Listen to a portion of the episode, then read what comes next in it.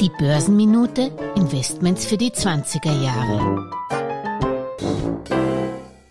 Lernen von den Meistern, den wirklichen Börsenkennern und nicht von irgendwelchen wannabe Instagram-Finanzexperten, die sich erst nach dem März 2020, als alle Kurse stiegen, zu Propheten aufgeschwungen haben.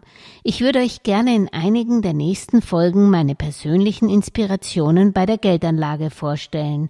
Dazu zählen natürlich die Value-Investoren Warren Buffett und Benjamin Graham, aber nicht nur. Beeindruckend finde ich auch Peter Lynch nicht zu verwechseln mit dem großartigen Regisseur David Lynch. Peter Lynch verwaltete über ein Jahrzehnt den Magellan-Fonds von Fidelity und erzielte damit 1977 bis 1990 jährliche Renditen von 29 Prozent.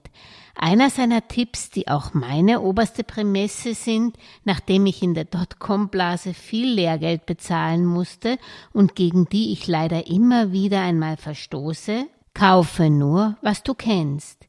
Hier ist nicht gemeint, dass ich beispielsweise weiß, wie ich einen Netflix-Film streame, sondern dass ich mir vorher ein Bild von der Wettbewerbssituation, den Finanzkennzahlen und den Wachstumsaussichten dieses Unternehmens mache.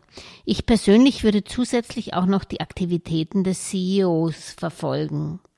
Wie auch Buffett betont Lynch ebenso, konzentriere dich auf die Unternehmen und nicht auf deren Aktien- oder Börsenwert. Lynch betont auch, dass man Aktien längerfristig halten sollte, drei bis zehn Jahre. Man sollte also zu seiner Aktie auch in Zeiten wie diesen stehen, solange es den Grund, warum man ein Unternehmen besitzt, noch gibt. Ein Satz, der mir von ihm auch ganz gut gefällt, ist, die Anleger haben weitaus mehr Geld verloren, während sie sich auf Korrekturen vorbereiteten oder versuchten, Korrekturen vorherzusehen, als bei den Korrekturen selbst. Peter Lynch hat auch sehr tröstende Worte für unser Eins. Man muss nicht immer richtig liegen. In diesem Geschäft liegt man, wenn man gut ist, sechs von zehn Mal richtig.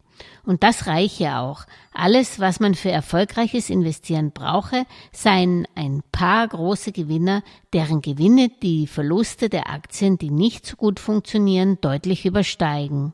Logisch. Was man von Peter Lynch aber vor allem lernen kann, er stieg am Höhepunkt seiner Karriere aus dem Vorgeschäft aus, ließ investieren investieren sein und nutzte sein Vermögen, um das Leben zu genießen. Nun ja, an diesem Punkt sind wir wahrscheinlich noch nicht oder nur die wenigsten von uns angelangt. Deshalb noch zwei Bücher von Peter Lynch für den Strand. One Up on Wall Street, der Börse ein Schritt voraus und Beating the Street, auf Deutsch Aktien für alle. Ganz kann es außerdem auch Peter Lynch noch nicht lassen. Laut Börsenaufsicht SEC hat er sich zuletzt mit mehr als fünf Prozent bei dem kleinen Wert IMAC Holdings eingekauft. IMAC ist ein Unternehmen aus Tennessee, betreibt 15 ambulante medizinische Versorgungszentren. Alles Gesagte ist nur die persönliche Meinung von Julia Kistner und daher keine Anlageempfehlung und keine Rechts- und Steuerberatung. Für Verluste, die aufgrund von getroffenen Aussagen entstehen, übernimmt die Autorin Julia Kistner keine Haftung.